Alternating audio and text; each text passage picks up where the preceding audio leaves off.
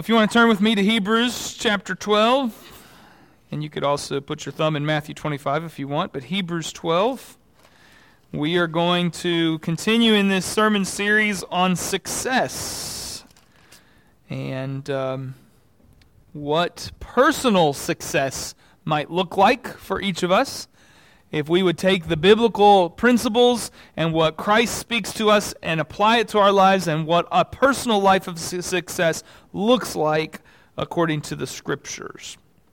Hebrews chapter 12, beginning at verse 1 says this Therefore, since we have so great a cloud of witnesses surrounding us, let us also lay aside every encumbrance and the sin which so easily entangles us.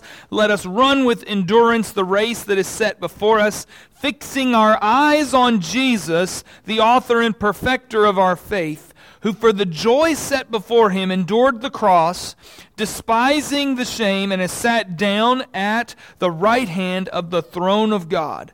Consider him who has endured such hostility by sinners against himself, so that you will not grow weary and lose heart. Lay aside those things that entangle.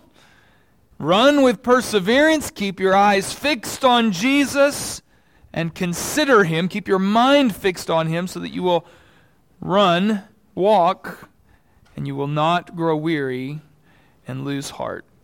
So, success is something that we have many definitions for, and probably right at the forefront of that is that we have accolades, uh, we have uh, recognition, we have uh, remuneration, we get some financial prosperity because that shows success, doesn't it? And matter of fact, I'm going to show you today some of the biblical characters who have shown us what personal success looks like, and some historical people that in the church of Jesus Christ have shown us success. And even in their stories that I share with you, we're going to see some earthly successes. And yet, I want you to remember last week's message as the foundation for this whole series that the kingdom of God, the biblical way of defining success, is a lot more about, most significantly and most importantly, about obedient, faithful perseverance and not about a big wallet. I, I get so frustrated when I read uh, articles or I watch somebody on television, and, and I've seen a guy on television who told everybody in his congregation to pull out their wallet, look at their wallet, and say, You big, beautiful wallet, you, I know there's money coming to you, and it's going to be overflowing in my life. And he said, Now that you've spoken it, now it will be. And you know how many people walked out of there and no money magically appeared in their wallet because that's not God's kingdom view of success. And isn't it tragic how often we've seen people who promise success to others who are taking the money for themselves and living a lavish lifestyle instead of saying God's kingdom of success, God's vision and view of success is not about how big of a silo you can build and how big of a barn you can build to fill it up, but rather how much can you give away? Of time, of energy, of talent? How much honor and glory can you give to God? How much respect and honor can you give to others? And success in the kingdom is so very different than success on earth. We talked about that with Jeremiah last week, that Jeremiah was a raging success. And yet, the people didn't listen to him. His own countrymen stoned him. And the people that he was talking to and giving them wisdom on how to be delivered from the hand of the enemy not only ignored him, but ignored him so much so that they went into captivity for the next 70 years. And yet, Christians, Jewish theologians, historians recognize that Jeremiah was a success because he was faithful to the one who called him. He preached what God told him to. He wrote down the oracles and the word of God that we wouldn't have if he hadn't written it down. And we know he was a success. And I think about Mother Teresa, and I think about so many of these people who have done something to give their life away. I was watching a TV show this week. and the TV show, they were talking about um, the philanthropist and businessman and mega uh, millionaire, billionaire uh, Carnegie that, from 100 years ago. And this guy gave away more money in the last 15 years of his life than everybody in the world currently might have. Like if you take the fifth richest billionaire in the world, he gave away more money than him. The sixth richest billionaire, the seventh, he gave away more money than those guys because he saw some value and some significance not in lining his pockets, but in saying, How can I bless other people? How can I further other people? I don't know whether he was a Christian, but God was using even his philanthropy and his generosity to touch other people's lives. But as Christians of all people, we've got to begin to understand a different definition of success. And it starts with, in Hebrews, that we've got this great cloud of witnesses. So we've got Abraham, Isaac, Jacob, Moses, Joseph, David, Solomon. We've got this great cloud of witnesses going to Peter and James and John and then on down through the years. Right? Martin Luther and John Wesley and St. Augustine, this cloud of witnesses that's gone before, and I would say in one sense we could kind of imagine them cheering us on from heaven Maybe that's not theologically correct, but, but, but yet their heart is such that they want all of God's people to succeed in honoring Him and furthering the witness of who God is. And we're supposed to, because of that legacy and because of that um, inference or, or influence in our lives from them, then we are supposed to keep walking in faithfulness with our eyes set on Jesus, our mind on Him, and that's how we can get to success. Let's flip over to Matthew 25, as I mentioned, because we want to hear this also as an understanding of success. Matthew 25, and hear what Jesus said. And it's in a parable that you know quite well. This is what it says, the parable of the talents. Jesus said, The kingdom of God is like a man about to go on a journey who called his slaves to him and entrusted his possessions to them. To one he gave five talents, to another two, to another one, each according to his own ability, and then he went on his journey. And immediately the one who had received the five talents went and traded with them, gained five more. In the same manner, the one who had received two talents gained two more. But he who received the one talent went away, dug a hole in the ground, and hid his master's money. Now, after a long time, the master of the slaves came and settled the accounts with them, and the one who had received five talents came and brought five more, saying, Master, you entrusted me with these. See, I have gained five more. And his master said to him, Well done, good and faithful servant, or well done, good and faithful slave. You were faithful with a few things. I will put you in charge of many things. Enter into the joy of your master. The same way with the one who had received the two talents. Skip ahead to verse 24. And the one who had one talent, he came up and said, Master, I know you're a hard man. You're reaping where you did not sow, and you're gathering where you scattered no seed. I was afraid. I went away and hid your talent in the ground. See, you have what is yours. But his master answered and said, You wicked and lazy servant, you knew I reap where I did not sow, and I gather where I scattered no seed. Then you ought to have put my money in the bank and on my arrival you would have received my money back with interest. Therefore, take away the talent from him who has it, give it to the one who has ten. Biblical success in this understanding isn't about a percentage of money gained. It's not about them getting their thing on the, the top employee of the month. It's rather they took what they received as a gift from God and they invested it so that He might get a return. It doesn't matter the percentage. It doesn't matter compared to one another. They said, Thank you for giving this to me. I will go and I will put it to work for you. And that's what a persevering, obedient faithfulness is about. Thank you, Lord, for giving it to me. Let me put it to work for you. Lord, I pray, would you help us to understand this morning that success in your kingdom is different than perhaps we've imagined it to be while here on earth. Lord, help us to understand that we can walk in faithful ways, in ways that honor you, and that, Lord, what we can do is put to work what you've given us for your glory in the furtherance of your kingdom. Open our eyes and our ears and our heart that we may see and understand. In Jesus' name, amen. So let's talk about Abraham. I'm going to give you some characters from the Old Testament some from the new, and then some from the church over the last couple thousand years. So let's talk about Abraham. Abraham was successful. We would consider him such. We know that he was successful, of course, first and foremost because he was the father of all faith. And we have the legacy of faith that he passed on to us, where Scripture actually says that you and I become children of Abraham if we believe. Which is why when you were a kid, we sang, Father Abraham had many sons. Okay, some of you remembered it, and the rest of you have no idea what I'm singing. But Abraham was successful. Okay, so Genesis 13 2, Abraham was very rich in livestock, in silver, and in gold. So there's the earthly success, but we know that there's the spiritual and eternal success because he's a father of faith. Genesis 17:4, the reason that he had any success whatsoever was because God came to him and he said to him, "I'm going to bless you and I'm going to make you the father of many nations." Yours and my success is going to depend upon the fact that we recognize that God is the one who started the whole thing. Abraham's out there doing whatever he's doing, minding his business, and God comes to him and says, I'm going to watch over you.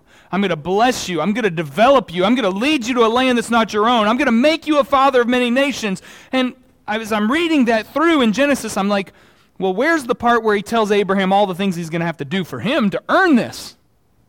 It's not there.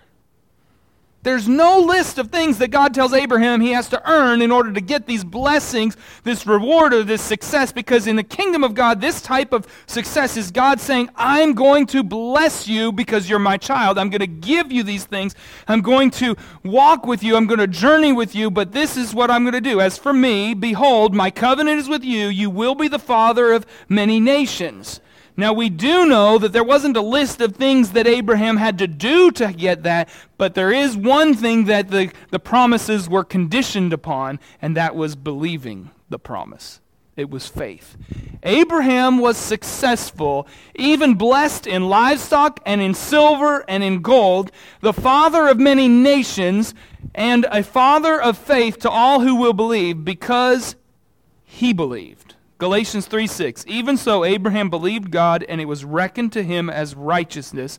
Galatians 3 9. So then, those who are of faith are blessed with Abraham, the believer. Isn't that interesting? Abraham's description was he was the believer.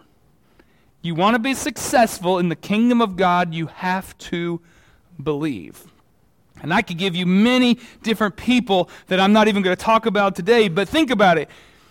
Jesus, if that's you, tell me to walk on the water to come to you. The reason that Peter was able to walk on the water is because he followed in the footsteps of Abraham, his father, the believer, and Jesus said, It's me. Get on the water and walk. He had to believe. If you don't believe the Lord, you will never be successful in kingdom ways. I've often asked people, what's the difference between John Wesley Augustine, Billy Graham, Mother Teresa, and you. And me. There's no difference. They're human as we're human. They sinned as we sin. They had a past and a present and a future like we do, with circumstances and waves and confusion and all kinds of influences and different factors. But here's what they did they believed. They asked the Lord for his grace and his mercy, they believed that he would do what he said he would do. So if you want to be personally successful in your time here on earth, consider Abraham and believe God. Second person I want to talk to you about. We would consider David successful. You could do a little Google search, and they're trying to figure out modern day discussions. They're trying to figure out how much money David and Solomon were really worth because they may measure success by how much money's in their coffers. So they're like, so how much money did Solomon have? I mean, he was rich. Can we figure it up? But David was successful in completely different ways than that. Yes, we know that he was the king of the united uh, kingdoms of the north and the south, all of the tribes together before they became split. We know that he was successful because he, he killed his tens of thousands as far as the, the old song went. But we know he was successful in bigger and more significant ways because God said, that he was a man after his own heart. But let me give this to you. 1 Chronicles 29 28. says that David died a ripe old age, full of days, full of riches, and full of honor. That's something we would all love to have. Lived an old life. He was well looked upon, honorably, respected by others, and he had a lot of money. What a great life that was. And yet we know that's not the measure of David's true success because 1 Samuel 16 7, when they were going to pick a king of Israel to succeed Saul, then we know Samuel thought the king, the new king, would be the one that was tall and handsome, the one that caught the eye of everybody. And God said to Samuel, No, you're missing it. God does not see as man sees. Man looks on the outward appearance, the Lord looks at the heart. And so 1 Samuel 13, 14, when God was telling Saul, because of your sin and your disobedience, you didn't believe and obey, you don't get to be successful you don't get to continue as a king anymore. That's what he told Saul. He said, Now your kingdom will not endure. Instead, the Lord has sought out for himself a man after his own heart. At the very beginning, David was a man after God's heart. That's why he was picked. You want to be successful in God's kingdom, you got to be a man after God's own heart. We could give all kinds of eh, explanations of what that means to be after God's own heart. I challenge you to do that in your devotions this week. Sit down and say, what would it be to be a man, to be a woman after God's own heart? I want to have God's heart. I want to I want to have God's heart beating in me. I want to reflect God's heart. There's so many different components to that. What does that mean to be after God's own heart? We know above all it's this. I want to honor you, Lord, and I want to have what happens in me and through me be what gives you glory. So we would consider David successful in the world's ways, but in the kingdom ways, he was successful because he was a man after God's own heart. Person number three would be Elijah. Elijah's a pretty successful dude. All right, because he's got the uh, enemies of Israel who are putting in place, even through even, even through the, the evil king and evil queen of Israel, they're putting in place their gods. And Scripture says, You have no other gods before me. And yet, here they are, right? And they're, they're putting in these different gods uh, of Baal and Ashereth. And so then they're up on Mount Carmel. And you remember Elijah goes to town there and he says, God, just send down fire from heaven and consume the sacrifice to prove that you're God. And, and it happens, right? Elijah performed eight different miracles that are recorded in Scripture. Probably more, but eight that are recorded in Scripture. He shut up the heavens, causing a drought. He multiplied the flour and the oil for a widow. He raised the widow's son from the dead. He defeated the prophets of Baal with fire from heaven. He brought rain to end the drought. He destroyed soldiers with fire and lightning on two different occasions. And he parted the water of the Jordan. That's a pretty successful ministry. And yet, you know what? Those are all temporary things. He got some attention where the kings of the land were afraid of him. They, they were like, hey, don't say all this bad stuff about us. Every time you open your mouth, it's something bad. Just let it rain and leave us alone. And yet, his success was not in those temporary things. Instead, his success was that he obeyed God. Abraham believed God. David was a man after God's own heart. Elijah obeyed God because could you imagine going up on Mount Carmel? Got 400 priests to Baal and Ashereth who are up there. They're crying out to this false God. They're cutting themselves in order to get their false God to hear them. And there's Elijah over there who says, I don't have anybody else with me, but here I am with a few servants, but it'll, it'll be okay. I would be scared to death. But he obeyed God, he believed God, and God brought the victory to that place. And so I would say that another part of, uh, of Elijah's victory was that he heard the voice of God. Because, because he heard, he obeyed. Because he obeyed, he continued to hear more and more and more. It's interesting sometimes how many times you tell your kids to clean their room. They don't hear you the first 20 times.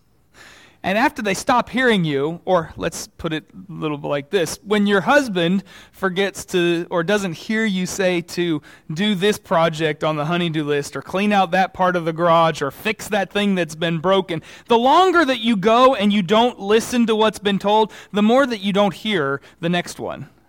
And like, I've been telling you that for six months to fix that. Um, I don't remember that. I, it just cleverly just missed. I, I can't remember it. It fell out of the back of my head. But here's the thing about kingdom ways is that when you obey, then you're going to be uh, ready to hear the next instruction. When you hear the next instruction, you obey it, which gets you ready to hear the next instruction. And it's this continuing cycle of obedience and hearing, and that's what brings success in God's kingdom. Elijah was success because he obeyed God even when he was afraid, even in the face of danger, even when he thought he was all alone, which happened multiple times. Let me give you one more one more Bible character, and that would be Peter. Peter was successful. He preached to 3,000, well, more than 3,000 people, and 3,000 of them said, Yes, I'll follow Jesus. And one day they got baptized. That's pretty successful, right? He performed miracles. Do you remember in the book of Acts where, Jesus, where Peter's walking along and his shadow falls on people and they get healed? That's pretty successful. But that doesn't happen for just you and me. I've never stood up in front of 5,000 people, preached, and 3,000 of them said, I want to get saved and baptized right now. God can do that. He chooses to do that amongst certain people and in certain situations. But I also know that in Peter's life, for him to be successful in that way, he had to repent. Because remember, Judas betrayed Jesus, but Peter denied Jesus. And what Judas did in response to his betrayal was he hung himself. But what Peter did in response to his denial was he repented. He went out in the night and he wept. And then he met with Jesus, and Jesus restored him through that conversation of, Do you love me? Yes, I love you. You know I love you. And Jesus finishes that conversation with, Then follow me. And we know Peter did. So Peter repented Peter expressed his love for Jesus. Peter followed Jesus, and that's what made him successful.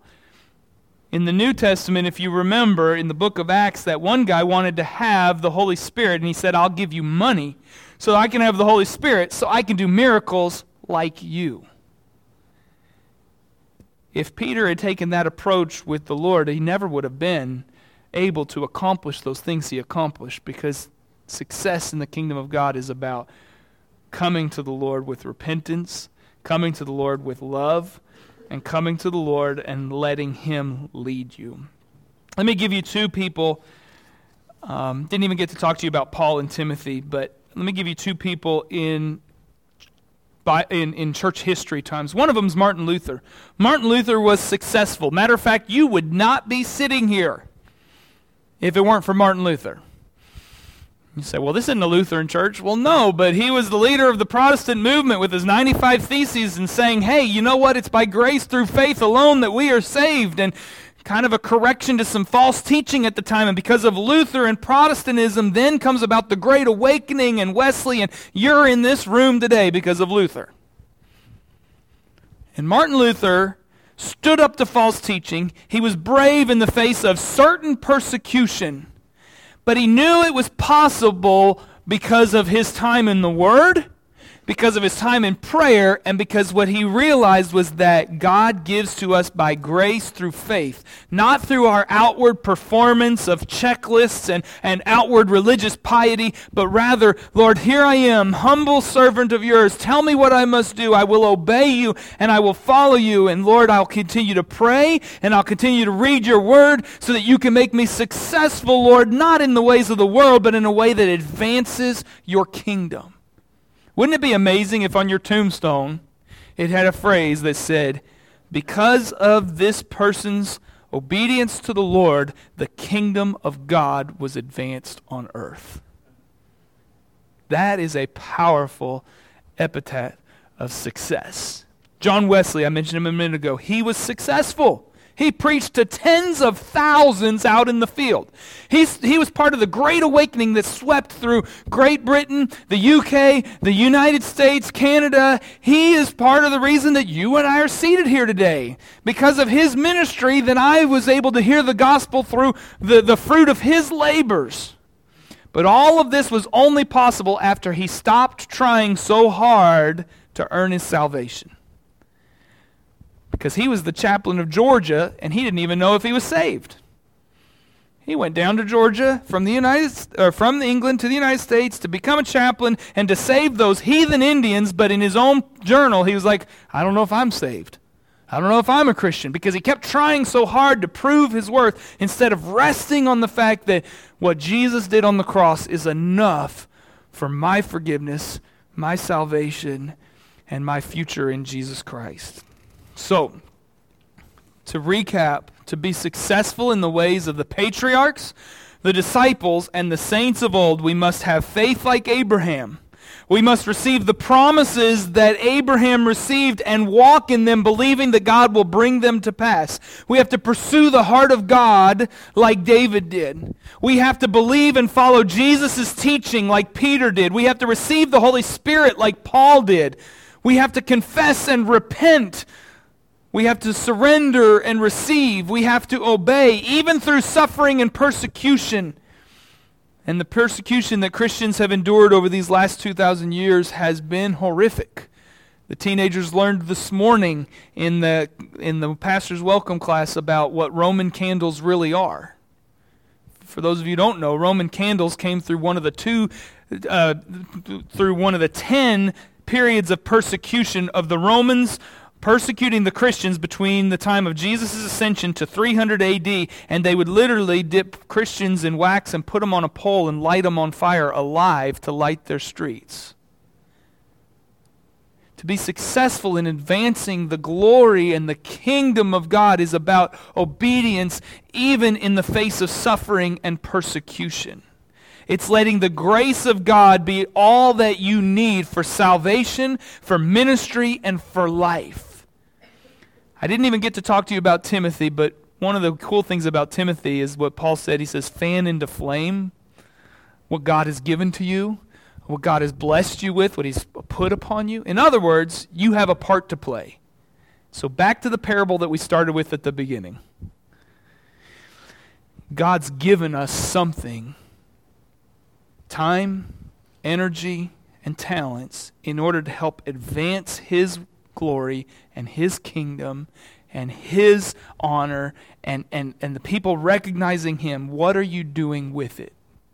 Are you burying it in the ground or are you inviting somebody?